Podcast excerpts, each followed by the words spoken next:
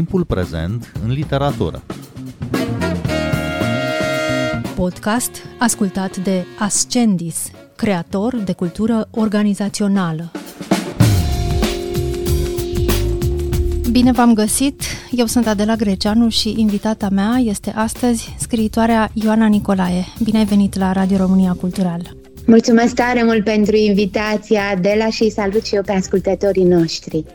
Ioana Nicolae a publicat recent un volum de poezie, Noctiluca se numește, și a apărut la editura Vellant.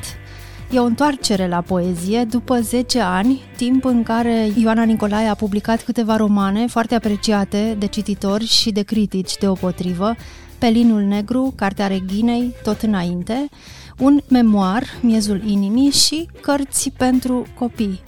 Ioana Nicolae, cum de te-ai întors la poezie după ce părea că ești total acaparată de proză?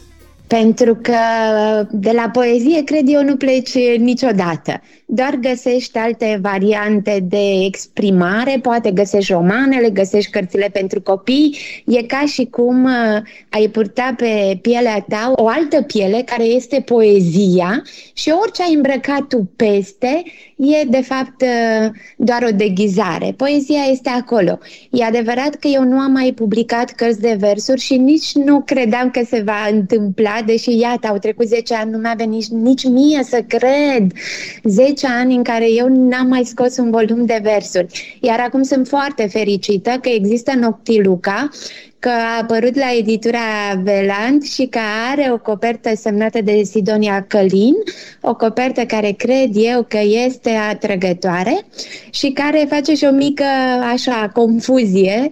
Nu este literatură pentru copii, Noctiluca, dimpotrivă. Cred eu că este o carte din aceea foarte, foarte grea a mea. Așa cred și eu. O să vorbim și despre ilustrația de pe copertă semnată de Sidonia Călin și despre consistența grea a acestei cărți, dar înainte de asta aș vrea să te întreb, Ioana Nicolae, ce crezi că se poate spune doar în poezie, nu și în proză, și invers, ce se poate spune doar în proză, eventual în roman și nu în poezie? Acum noi trăim într-o perioadă în care genurile acestea sunt extraordinar de flexibile. Ele nu mai sunt constrângătoare. De fapt, teoria mea recentă este că poezia contemporană aceasta extrem minimalistă este o variantă de proză scurtă. Din cauza aceasta pot performa în ea prozatorii, ceea ce înainte nu se întâmpla. Era foarte simplu să-ți dai seama, ăsta e poet și ăsta nu-i poet. Acum nu-ți mai poți da seama de acest lucru și, dimpotrivă, nu doar că nu-ți poți da seama până la capăt, după forma textului, un cititor experimentat își dă seama. Deci, după forma textului nu-ți dai seama, dar cred că asta este un lucru bun. Mie mi se pare că nu există nicio altă artă care să aibă atâtea variante de ieșire în lume. E ca și cum poezia ar avea o garderobă infinită, ca să mă întorc la prima mea imagine de la începutul convorbirii, pe care și-o folosește în diverse ocazii.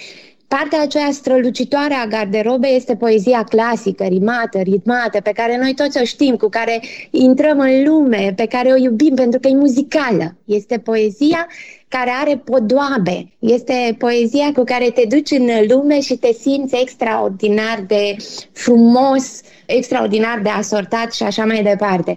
Ei, dar de la poezia aceea s-au parcurs niște etape și s-a ajuns la tricoul jerpelit și rupt, s-au ajuns la blugii franjuri, s-a ajuns, știu eu, la, îmi vine să zic, la sprâncenele și genele, nu știu cum, transformate în cu totul altceva. Această capacitate a poeziei de a se reinventa mi se pare fantastică și asta pe mine mă face să mă gândesc că, de fapt, noi toți avem nevoie de poezie. Asta e un loc comun, știm, o mai spun și alți scriitori, că noi trăim în poezie, că pe noi ceea ce ne emoționează este substanța poetică în jurul nostru. În fiecare zi este ceva care ne atrage atenția în proximitate. Poate fi de la un obiect pe care îl avem în spațiul nostru personal până la ceva ce s-a spus în jurul nostru sau ceva ce am văzut. Ei, această poezie, unii oameni o decupează. Și aceștia sunt poeții, fie că folosesc instrumentele prozei, pentru că acum am ajuns, cum am spus, într-o uh, perioadă în care multe cărți de versuri sunt uh, practic culegeri de proză foarte, foarte scurtă. Acum aici este o problemă, că una e să ai și în proza scurtă și în poezie același lucru. Una e să ai doar o suprafață goală care sună într-un fel și care nu înseamnă nimic, niciodată nu duce mai departe, și asta e să ai suprafață și multă, multă adâncime. Știu asta și cei care scriu proză scurtă, știu asta și poeții. Fără substanțe de adâncime nu există poezie. Apropo de, de reinventare, Ioana Nicolae, mi se pare că și tu te reinventezi în această carte de poezie, fiindcă față de primele tale cărți de versuri, mi se pare că aici ai ales o formulă simplificată, cu versuri scurte, cu construcții esențializate, și am să dau doar două citate. Ce sunt, cum de trăiesc, de ce nu mă cutremur? Sau... nu știu să fi ajuns undeva, totul e atât de departe. Cum ai ajuns la limbajul acesta foarte simplu? Este o întrebare excelentă. Mă ajută pe mine foarte tare. Eu am mai publicat cărți de versuri și întotdeauna am vorbit despre ele ca fiind vertebrate epic. Partea narrativă a volumelor mele anterioare de versuri a contat foarte mult pentru mine. Eu am intrat în literatură ca poetă și primele mele volume au fost de poezie, dar încă de pe atunci eu am spus că nu scriu poezii. Eu scriam un fel de construcții literare care foloseau instrumentarul poetic, dar care veneau foarte mult din proză, pentru că eu scriam povești. Scriam povestea unei fete îndrăgostite într-una dintre cărți, în Poze retușate, care a fost cartea mea de debut. În Nordul scriam povestea unei fetițe care se naște în nordul țării, într-o familie cu mulți copii și care este urmărită până undeva la doisprezece treisprezece ani. În fiecare volum al meu am dezvoltat așa ceva. În Autoimun, care a fost publicat acum zece ani, iată, povesteam despre boală, despre ce înseamnă boala, cum îți cutremură realitatea și viața. Ei, acum m-am întors la poezie, scriind în sfârșit poezii. Și m-am întrebat și eu de ce, de ce am făcut această alegere și poate pentru că între timp am parcurs povestea de prozator. Poate pentru că, între timp, poveștile mele s-au dus în cărțile de proză, în Cartea Reghinei, în Miezul inimii, le-ai pomenit la început, și atunci nu am mai simțit nevoia decât de esențializare. Poezia, până la urmă, asta am mai spus eu, nu știu dacă și alții, este ca un pumn strâns. Ea este un ghem, totul e concentrat, totul este cu economie foarte restrânsă. Pe când proza nu e ca un pumn desfăcut, ci ca toate brațele desfăcute. Mă rog, două, că nu avem mai multe. Mă, și cele nevăzute. Le deschidem așa într-un ghem de brațe, un ghem desfăcut, cu nenumărate ieșiri înspre exterior. Cam asta este diferența. Și atunci eu în Noctiluca spun despre ce am înțeles eu din lume, asta simplificând foarte tare, sau mai ales despre ce n-am înțeles. Despre ce n-am înțeles. Da, sunt aici poeme despre tinerețe, o tinerețe grea, o tinerețe care se îndepărtează, despre deriva vârstei de mijloc, despre bătrânețea care vine, despre durere, un magnet pentru durere, asta sunt, spui la un moment dat, dar și despre viață, pur și simplu, și despre miracol uneori. E un fel de carte a vârstelor. Ai proiectat-o așa, de la început, ca pe un șotron al vârstelor, ca să folosesc o imagine din carte? Nu neapărat, așa s-a, s-a așezat ea. Probabil că este oglinda cea mai apropiată de ceea ce sunt eu acum, de ceea ce mă preocupă acum. Și aici urma să continui legat de întrebarea anterioară, că este o carte de, îmi pare rău că trebuie să folosesc cuvântul ăsta, este greu, dar este chiar de maturitate. Asta am eu de spus în acest moment. Dacă sunt cititori care vor atinge materialul acestei cărți și care se vor identifica măcar în unele locuri cu el, eu sunt absolut uh, fericită. Și uh, știu că am făcut uh, o treabă care nu-i doar despre mine, ci și despre ceilalți. Iar dacă uh, sunt cititori care vor uh, strâmba din nas, nicio problemă. Vârstele vin peste noi, n-avem ce face, toți traversăm până la urmă același drum și toți pe marginea drumului din când în când ne oprim și ne gândim, oare ce-i cu noi? Sunt în carte multe imagini ale pandemiei, e vocabularul acelei perioade, stare de urgență, mască, rapel și sunt și poeme despre război, despre războiul care părea neverosimil inițial, apoi despre războiul care a devenit realitate cu ororile lui, cu poveștile teribile ale refugiaților și cu imaginile lui apocaliptice. Pare că ai scris poemele la cald, în timp ce aceste lucruri se întâmplau în jurul tău, în jurul nostru. Ce ți-a adus scrisul în perioada asta grea? Voi mărturisi. Este vorba de un cerc de literatură, e impropriu spus cerc, este un grup literar care se numește Liternauții și pe care eu îl coordonez de mult timp.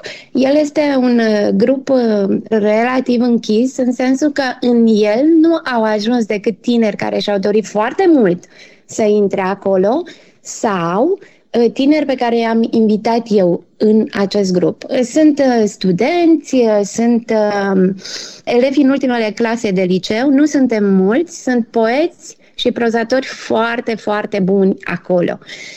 Ce e diferit în ceea ce facem noi, și știu că asta nu se mai face nicăieri, am ezitat dacă să povestesc sau nu despre acest lucru, e nu doar că noi ne întâlnim pe Zoom, și asta este fantastic, este câștigul cel mare, pentru că unii din grup sunt din Suceava, alții din Iași, alții studiază în străinătate și atunci e foarte important că noi putem fi în același moment, în același spațiu, chiar dacă este o bulă virtuală.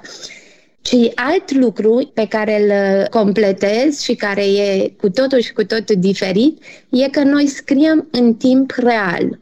Noi ne întâlnim și uh, ne întâlnim săptămânal și citim poezie, asta facem, îi citim pe autorii care sunt cei mai grozavi dintre cei uh, contemporani, cei care au publicat chiar acum cărți. De exemplu, am vorbit despre cartea lui Radu Vancu, despre Kaddish, am vorbit deja, tocmai a ieșit, dar și clasici, poeți de la Aglaia Veteranii, dacă vreți, până la, nu știu, până la Eliot, orice poet extraordinar intră în atenția noastră. Și multă vreme n-am povestit despre asta, dar acum mi se pare că e momentul să spun. Deci citim literatură, iubim literatură, încercăm să descoperim ce e grozav acolo. De ce? De ce avem nevoie de poezie? De ce oamenii ăștia stau și fac minunile astea din limbaj? Cum te se poate întâmpla asta? Pentru că e un miracol. Poezia așa se arată în foarte multe volume de versuri. Și atunci, noi după ce citim și ne antrenăm cu înțelegerea literaturii, noi mai și scriem. Și așa că eu datorez grupului meu de scriere faptul că m-a pus la treabă și că m-a făcut să public acest volum Noctiluca. Îl aveam gata de un an. Îl aveam în sertar și nu știam dacă să-l scot sau nu. L-am scos. Și încă un lucru, a fost foarte ciudat cu el, pentru că este o carte care încă nu era publicată, dar pentru care eu am avut mai multe invitații în străinătate. Nu mi s-a întâmplat asta niciodată. Am fost invitată la un festival în Suedia, un festival foarte mare suedez de literatură și mi s-au tradus poezii din volumul care nu era publicat. Ori mie mi se părea ireal și eram invitată peste tot ca poetă. Ori eu sunt, mă simt prozatoare de multă vreme. De ani de zile n-am vorbit decât despre cărțile mele de proză. Și deodată traducere în suedeze dintr-o carte care nu-i publicată în românește. După aceea am fost tot așa în Germania, traduceri în germană, dintr-o carte încă neapărută în română. Așa s-au așezat lucrurile, n-am făcut nimic pentru ele. Anul ăsta a fost al poeziei în ce mă privește. Îți mulțumesc pentru mărturisire, Ioana Nicolae, pentru povestea despre Liternauții și vreau să rămânem puțin în zona asta, pentru că spuneai că voi acolo, în acest grup, scrieți la cald. Cum e să scrii la cald despre niște evenimente copleșitoare care sunt în plină desfășurare, cum a fost pandemia, cum e războiul? Nu, asta a fost opțiunea mea proprie. Nu scriem pe o temă, Adela. Scriem la cald în sensul că scriem în același timp. Și poate iese ceva și poate nu iese. Sunt zile proaste în care nu iese, dar sunt zile senzaționale, în care avem mereu senzația, și asta iarăși este ireal, că uite, lumea înainte era într-un fel, dar voi, liternauții, acum ați scris zece texte sau doisprezece sau câți ați fost voi în grupul uh, acela în ziua aceea, care au modificat într-un fel insesizabil aproape lumea. Noi știm despre asta, într-un fel poetic, pentru că toți aduc frumusețe în lume scriindu-și textele, toți aduc inteligență în lume scriindu-și textele, gândire și capacitate de a plonja în ei înșiși. Iar asta mi se pare extraordinar. Firește că fiecare text scris e total diferit, pentru că sunt stiluri diferite. Ei, când ori mai crește și și-or publica și ei cărțile, unii dintre ei debutează, unii au debutat. Atunci o să-i mai, o să-i mai laud. Dar ce sensuri crezi că poate prinde poezia din lumea asta noastră de acum, afectată de atâtea crize?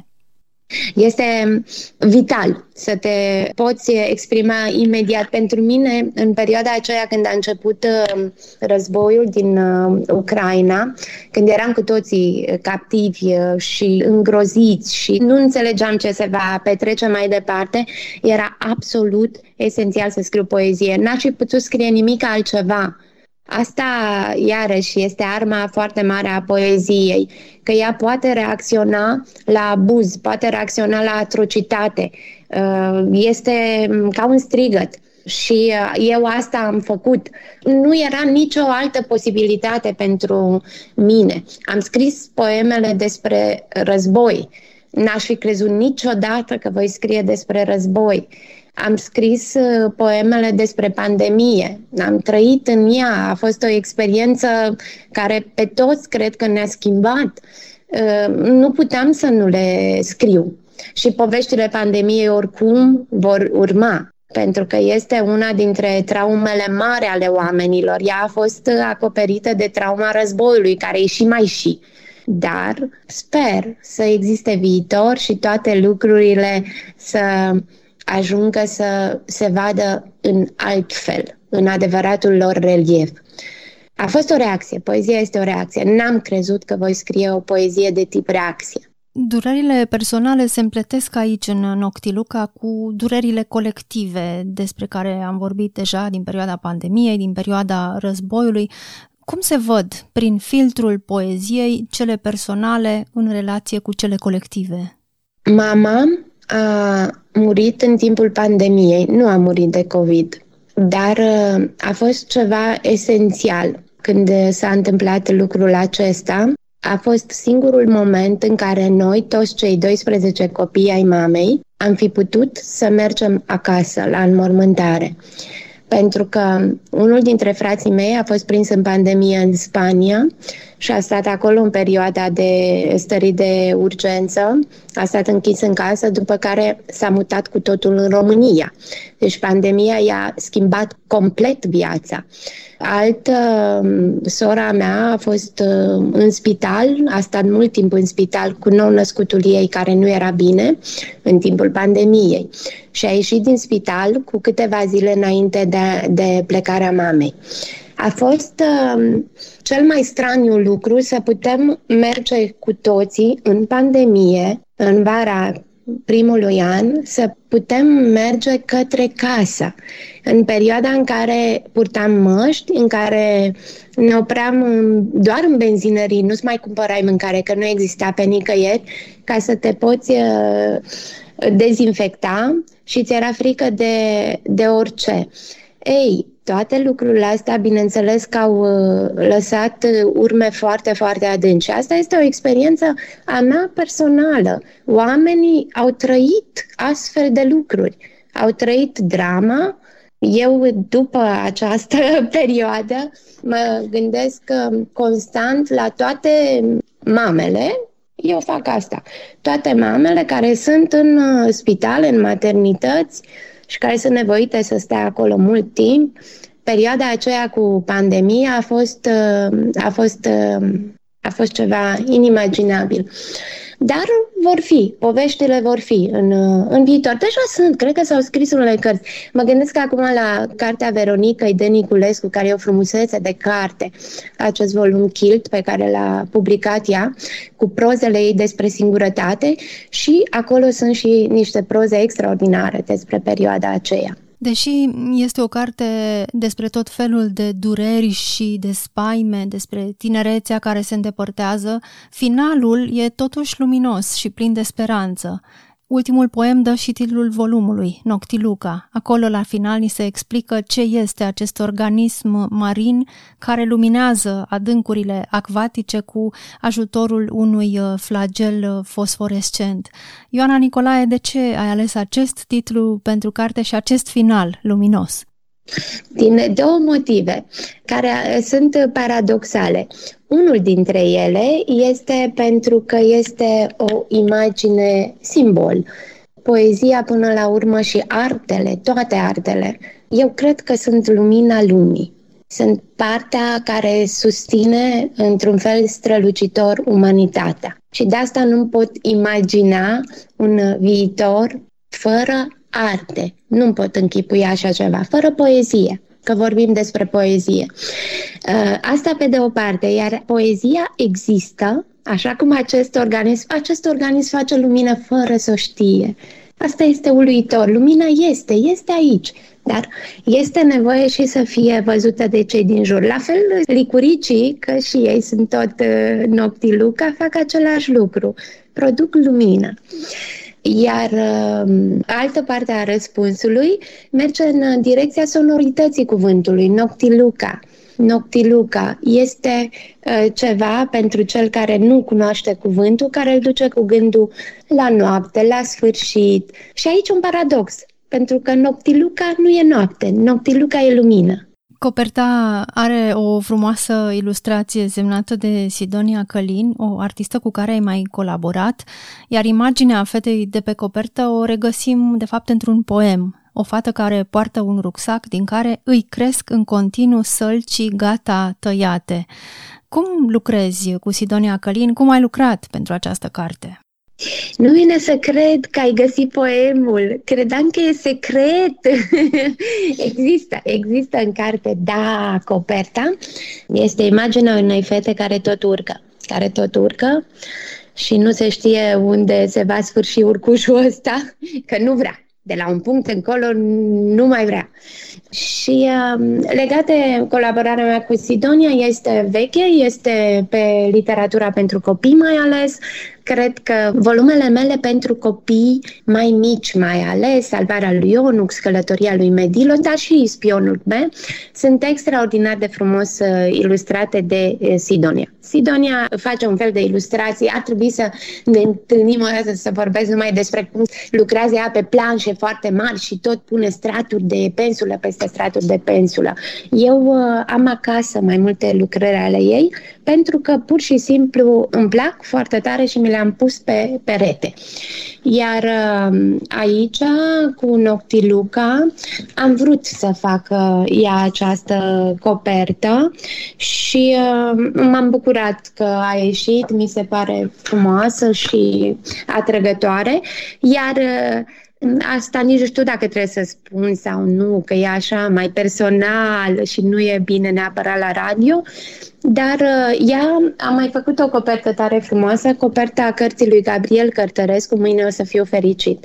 Și bine, are și o copertă foarte frumoasă, făcută la Melancolia lui Mircea Cărtărescu. Și așa, este bine, este bine că eu cu Sidonia suntem așa într-un fel de flux de adâncime, înțelegem niște lucruri asemănători și este în regulă. Coperta are lumini blânde și are bunătate. Cartea, dimpotrivă, e ca un contrast, cum vorbeam de Noctiluca. Cartea nu are neapărat asta, e exact în partea cealaltă a spectrului. Ioana Nicolae, pentru că știu că ești foarte harnică, nu pot să nu te întreb la sfârșitul discuției noastre ce planuri ai de viitor. Sigur lucrezi la ceva. O, ce întrebare grea! Eu aștept foarte tare vara. Pentru mine vara este momentul principal al vieții pentru că lucrez în timpul verii.